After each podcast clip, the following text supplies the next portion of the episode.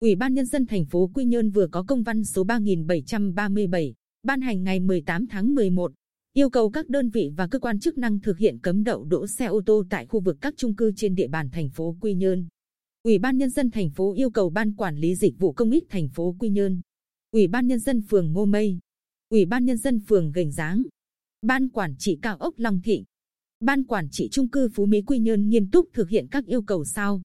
Khảo sát lắp đặt các biển báo cấm đậu đỗ ô tô trong khu vực nội bộ thuộc quản lý của trung cư, gồm đường nội bộ, công viên và sân trung cư.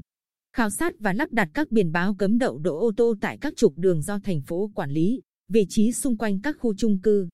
Tăng cường công tác quản lý, xử lý các hành vi vi phạm trật tự xây dựng xung quanh khu trung cư như buôn bán lấn chiếm lòng lề đường, xây dựng các công trình sai phép trong và ngoài khu vực trung cư.